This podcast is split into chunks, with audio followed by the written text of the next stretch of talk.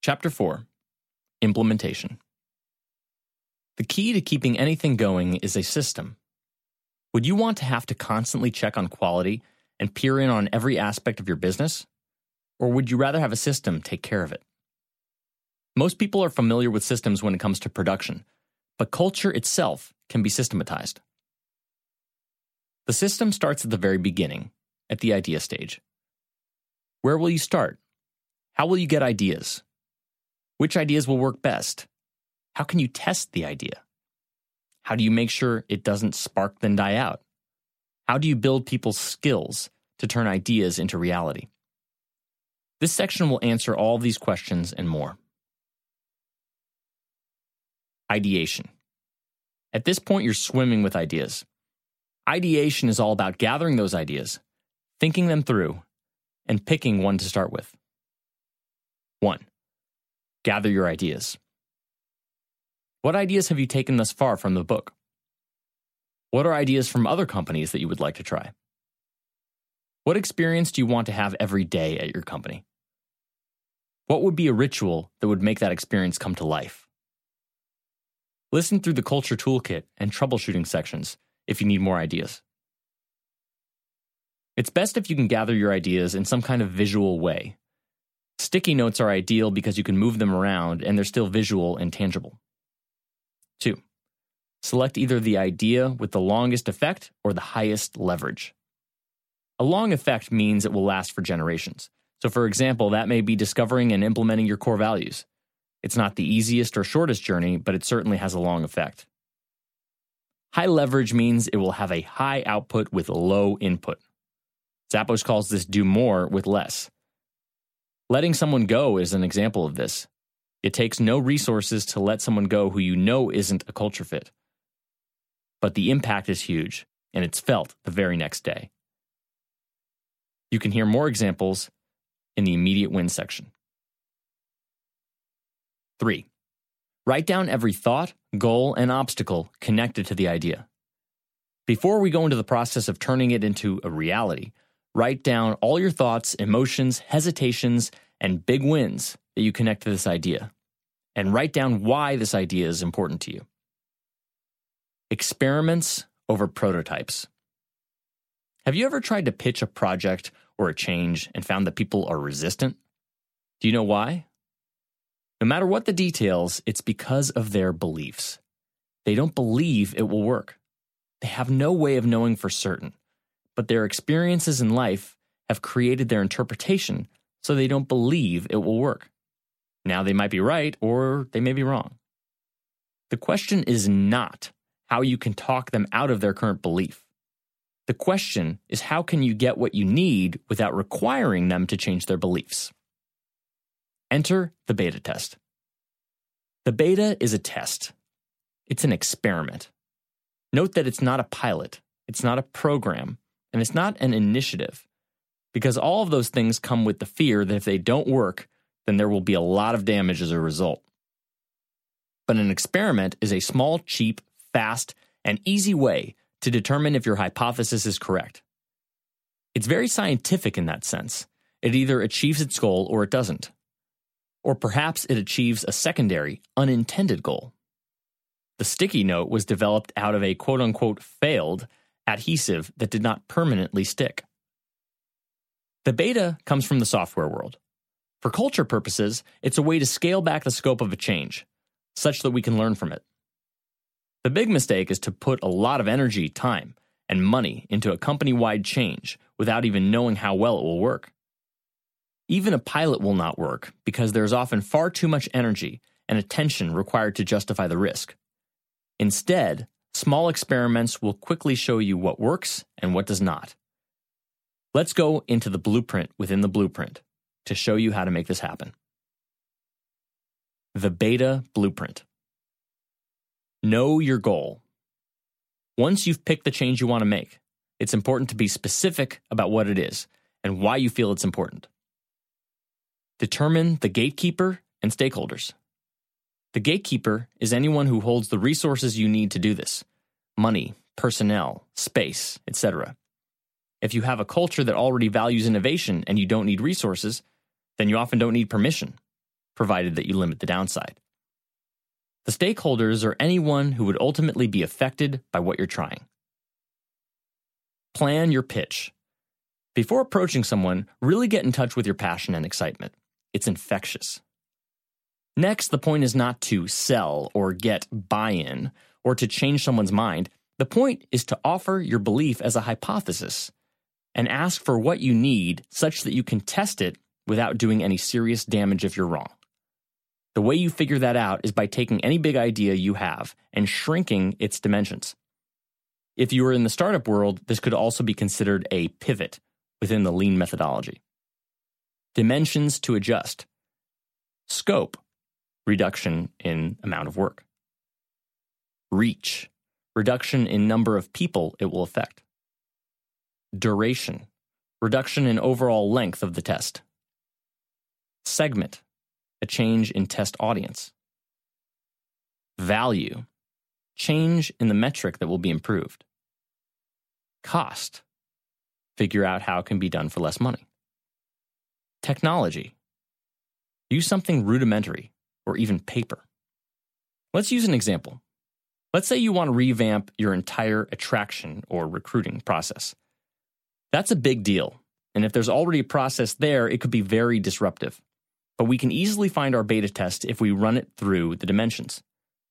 Scope change from the entire recruiting process to only the interview. Reach use only one department. Duration limit the test to only one month. Segment switch departments or groups to one that is more open to a test. Value switch test to the application process because the CEO cares more about attracting applicants. Cost. Reduce the number of hours by limiting the number of interviews. Technology. Rather than installing a candidate tracking system, use Microsoft Excel. You can keep playing with the dimensions until you get a green light for your beta test. Note, you may have to do this on the spot while you're pitching it. Next, pick a scoring mechanism. It's tempting to assume that the beta test will either go well or it won't. But life is hardly that black and white. What is your success criterion? How will you know whether it was successful and to what degree? You have to pick how you're going to keep score in this game. Hint pick something that your stakeholders really care about. Scoring mechanisms include increases, such as revenue or profit, decreases, such as absenteeism, injuries, or time spent. Experience quality, measured by Net Promoter Score. Engagement Index, happiness, fulfillment, activity, and contribution. Make it emotionally relevant. Joseph Stalin, the Soviet dictator, said, One death is a tragedy, a million deaths is a statistic. When we make it personal, it all becomes real and it hits home. So let's say your goal is to reduce employee turnover. Turnover is just a statistic. But think about one powerful story or one powerful person and get your audience to imagine losing that one person, then multiplying that by a hundred. People make decisions by emotions, so bring it back to a story and make it real. Practice your pitch. Now that you have it all mapped out, it's time to address your blind spots. If you're doing anything totally on your own, then you have blind spots. Would you rather discover them during the game or during a practice? Share your idea and your pitch with someone and ask them to consider the following Did you feel moved by the idea? Do you believe that if it were successful, it would prove valuable? Do you think the beta test is limited such that it will not be a major distraction? Do you think that the request is reasonable? Do you think we are tracking the most important indicators of success? It actually helps if you think of this whole process as flirting. You don't have control of other people. Instead, you're playing, you're dancing, and you're seeing if you really connect. A beta story. I was speaking with a friend at a company, and he was in total dismay. He was tasked with figuring out a way to create more innovation within a team using the 80 20 principle. In this case, the company saw that Google gave its developers 20% of their time to work on whatever they want, knowing that great innovations come out of such unstructured time. He worked on a report for six months, presented it to the CEO, who read it and said, We can't do this. This would disrupt our work too much. Dave was totally dismayed. He had poured his heart and soul into that research report, and he gave the COO exactly what he was asking for. And yet now his value to the company was actually being questioned. But sometimes we don't even need to create an entire beta blueprint. Sometimes we can just have an inquisitive conversation, listening to what someone wants and using questions to parse out what they need. Imagine if the conversation went something like this, starting with the COO. I heard Google does 20% innovation time. How about you figure out how we can do it? Then we'll implement it here. Okay, let's take a step back first. Tell me what you really want. Why should we do this? What would be the great win? Well, we could come up with major innovations that we wouldn't even think of. Okay, great. What would that breakthrough look like? Um, some kind of industry changing product. Awesome. Is there a particular type of product or industry? Well, I really want us to develop something for the hospitality industry. Fantastic. How about we test this out in a way where we can learn what works, but if it doesn't work, we don't lose a lot of time and money? That sounds perfect. We'll need three guys in product development. Who comes to mind? Um, John, Ed, and Marty. Great. I'll sit down with them and ask them when they can schedule 20% of their time. They'll do it for 30 days, thinking about products for the hospitality industry. I'll check in with them and coach them once a week to help them with any blocks. We'll do it for a month and report on how it's going. I'll tell you the result. You tell me if it's worth it. Wait, that's 32 hours times three people. That's 96 hours. It can't be this month. We have way too much to do. That's every month. No, we, we really need to delay this. Okay, well, there's no getting around the fact that the time will have to come from somewhere. And I said 30 days because I thought 90 days would scare you. What amount of time would be reasonable to you? Um, I'd say 60 hours. Okay, great. And the conversation would go on, with Dave adjusting the dimensions, pivot of the conversation until Guy is at the edge of his comfort zone. Perhaps they would also change the problem to something smaller, such that they can see traction sooner. Market internally. If you build it, they will come. The fallacy in all internal programs. The problem is that people do not consider internal communications as a form of marketing. Everyone thinks that marketing is necessary only when it's about customers. Why? Because customers have choices, and you have to get their attention, their time, and their money through influence. The error is to assume that just because the company issues the paycheck, that it also controls the attention, time, and passion of its people. This is why a great program or initiative can go bad. There are two reasons why. First, anything new requires a change, and change is only accepted immediately when something bad is taken away. For example, abolishing the dress code is a change that people instantly love because it's taking away rules. It frees people. A change that adds time or complexity, no matter how good, will always be met with grunts and groans. The only way employees push through that is when they believe in it. Second, there often is no buildup, no anticipation, no perceived future set of events that makes it more and more intriguing. This is what it's all about. This is why Apple spends so much time focusing on their product launches. Why would they do that when people already love their products? Why do existing Apple customers wait with bated breath? It's because they know that the company will create an experience, a moment in time that will later become legend, one they want to experience. How much would you like the changes at your company to feel like that?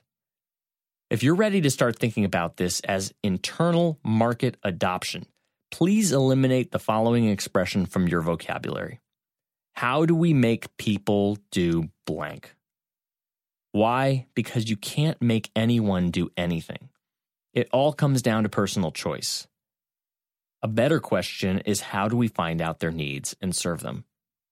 The answer to this question is the core of the value proposition in your marketing rollout. Example Rolling out coaching. Quote A designer is someone who changes need into demand. End quote. Tom Peters in Design. In 2010, Zappos Insights started the Goals program as a way to systematically provide life coaching to Zappos employees. The idea behind it was that if people are achieving both their professional and personal goals as a result of a benefit offered at the company, then why would they ever want to leave? And if employees are dealing with issues that are troubling them, then it takes away from their concentration at work. So why not offer a great resource? The challenge was to roll out the program in a way that would greatly benefit the company and the employees while educating many new people about its benefits. But there was also a trap to avoid. In researching coaching programs at other companies, I found that despite being highly effective, one top professional services firm actually calculated that coaching yielded a strong return on investment for the company. Programs were often cut when times were bad because they were an easy, non essential line item to axe. So, how could the program be developed in a way that not only made it effective, but would make people regard it as a rich tradition to be proud of and maintained? We did a round of interviews, picked our coach, Augusta Scott, sent her to coaching school, Coaches Training Institute, and began strategizing the internal marketing rollout. Here are the steps. 1. Stack the deck in your favor. You always want to start with a win, so make sure you get one. How? By only starting with a small group of enthusiastic people who have opted in. These are your champions, your super fans. They see the benefit and they want to go for it. For the coaching program, we asked people to apply to be the first, and we only selected the 10 most passionate. The result? 100% of them achieved their goal. The program looked pretty darn effective, and we could leverage that momentum to the next stage. Two, don't make it available to everyone. Rather than making coaching immediately available to everyone, we made it available gradually to more and more people. This was important not only to drive demand, it was also important for Coach Augusta not to take on too much at once. Otherwise, she would have become overwhelmed and done a disservice to her clients. A slower rollout builds in room for learning. 3. Gain small commitments. If people make a small commitment, they are much more likely to see the whole thing through. So, for example, charities have found that it's much easier to raise money from potential donors if the prospective givers are asked to take some kind of small action first. Someone who is asked to wear a pink bow for cancer awareness, costing the wearer virtually no money, is much more likely to contribute to the cause when asked later than someone who was directly asked for money without being asked to wear the bow first. We applied the idea of small commitments by requiring interested employees to first attend a class to learn how coaching works. This also saved Augusta a lot of time by educating a group all at once rather than in individual sessions. The participants then had to fill out a sheet articulating their goals in order to be scheduled for their appointment. This built clarity and commitment before the sessions even began. Lastly, it served as a way to slow down the process so that there was not a huge wave of clients all at once. Four, celebrate the achievers. Those who achieve their goal through the program are given a bracelet, a t shirt, and a pin to commemorate their win. They are also given a goals celebration lunch where they and their peers who have achieved goals gather and celebrate together. 5. Socialize the success to make sure that people know the program is working and to further the celebration. The achievers are announced in the middle of the call center floor where everyone can see them. They also have the opportunity to write their goal and their name on the stairway wall. And we also made a music video to share with the company. The culture cell. If you take a look at cultures that are working well, you'll see that unbreakable rituals and celebrations work according to this idea of the culture cell. It's the most basic element of system design applied to organizational behavior. I call it the self reinforcing positive feedback loop. It starts with a value or the stock you want to increase. And there is an event that happens that gets turned into a ritual, which is that reinforcement. From that ritual comes stories. And those stories get circulated and feed how the value is perceived within the organization. So, how it works is actually very simple. Let's say you value growth and learning. You then create a ritual that will make this value come to life. So, let's say you have no money to spend on this, and you make it a monthly lunch and learn. Every first Friday at lunch, people gather in one area, and team members teach a new skill to the group. You do the first one yourself, teaching everyone your ninja email skills that tame your inbox to zero. After that, you collect stories about how it went. Some people loved it, and their lives are so much better now that they have mastered email. Others are struggling, but what's this? The people who have mastered it can teach the others. You then share all the successes with the team, otherwise, they might not even know about it, which builds excitement for the next lunch and learn. But wait, what are you going to do next? Looks like the ritual needs more structure to it. Maybe a sign up sheet by person and topic so that you can schedule them in advance. The model grows in complexity, but only as it needs to. For example, your company may get huge, and then you need a process to screen for topics so that they will be of interest to everyone. Or maybe you break them up into smaller groups. And maybe you need more structure to both capture and share success stories. Let's get into those mechanisms. Story capture. Stories are all we are ever left with. They hydrate the culture, as well as convey the experiences that shaped the organization. Stories become the new mythology, passed on to each generation, as well as to new customers and to journalists. Today, the power of video has made it easy for anyone to tell stories without even knowing how to write. So make sure to capture the story of this first beta project. Here are a few simple ways you can start capturing and sharing stories. On the spot. For less than $200, an iPod Touch has the camera, mic, and editing equipment right on board to create short films. Anyone can do it, though it's even better if you can dedicate a team member to the process. Contests. Competition always motivates. Think of fun rewards for the best customer stories. Stories at meetings. Consider starting meetings out with a story. Ask people to come to a meeting with a great customer story or a challenge they overcame. Company history. The story of how the company started is always very powerful. But how will it be remembered? Create a project to use various media photos, videos, interviews, etc., to tell the entertaining story of how the organization was founded. Next, think about where and when the story is retold. For example, the company website, blogs, first day of work for new employees, at the company party, etc. Reinvention. So you've thought of an idea, you've experimented, pivoted, and succeeded. Then you captured the story. What's next? Well, the next idea, of course. Oftentimes it comes out of crisis, a change in the market, a competitor who pulls ahead, a change in technology. But the smartest companies are the ones that anticipate great changes. They don't do this by predicting the future, they do it by creating the future.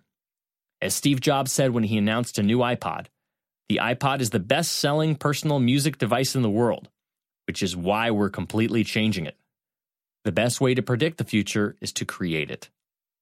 Here are the questions you need to ask yourself before you start shaking things up. One, do you have importance? Why must we do something? Two, do you have urgency? Why must we do something now? Three, what is the immediate action or win? Listen to the immediate win section and culture toolkit in general for ideas. Four, do you have regular meetings set up? How are we keeping this top of mind rather than letting it slip. 5. Is this a hell yeah? If not, what would make it one? The process of transformation. In a way, it really doesn't matter where you start. What's most important is that you simply start. The experience itself will give you the wisdom and confidence to make deeper and bigger changes that will be unique to you and your organization. Here is how that process works there's potential. Then you take an action. Then you gain a result. And then you change the belief that you can do it. And with this new belief that you can do it, you see a new potential that perhaps you didn't believe you could achieve. But taking the action and getting a result again changes the belief. So, to go over that, stage one potential. This is where the idea starts. You see an opportunity for improvement. Something frustrates you, and you want to make a change. But it only stays in your mind unless you advance to stage two. Stage two action. You take some sort of action, illustrated in detail through the beta blueprint. With enough shifting and pivoting through the process, you get to stage three result. You've achieved something. Stage four belief. Through working that muscle of achievement, you advance your belief in yourself and your own capabilities. You've already done this your whole life. Now, with this new belief, you take a look at new opportunities and the cycle repeats. So, as you can see, the game we are playing is simply constantly upgrading your beliefs about what's possible and giving you the tools to make it happen. It's a virtuous cycle that, if turned into a habit, becomes a self reinforcing positive feedback loop. Limiting beliefs. Are you ready to start building? Are you sure? As we said, any limiting beliefs need to be noted and accounted for. For example, let's take the limiting belief this culture shift is going to be really hard, very time consuming, and probably expensive. Do you have any beliefs like this? If so, make sure to write them down and ask yourself 1. Are these beliefs true? 2. I mean it. Really ask yourself if you had to bet your life, would you be certain beyond a shadow of a doubt that this belief is true? 3. When you hold this belief, what's the cost? How do you feel? How does it affect your outlook about the future? 4. If you were to give up this belief and let it go, what opens up? What becomes possible? This process is sourced from Byron Katie's The Work. Really think about these questions. If you do, you'll clear out your own roadblocks. And whether you do or do not, make sure to watch the Parking Lot movie. It's on Netflix. It shows how a simple parking lot was able to create a stronger culture than most corporations with no resources.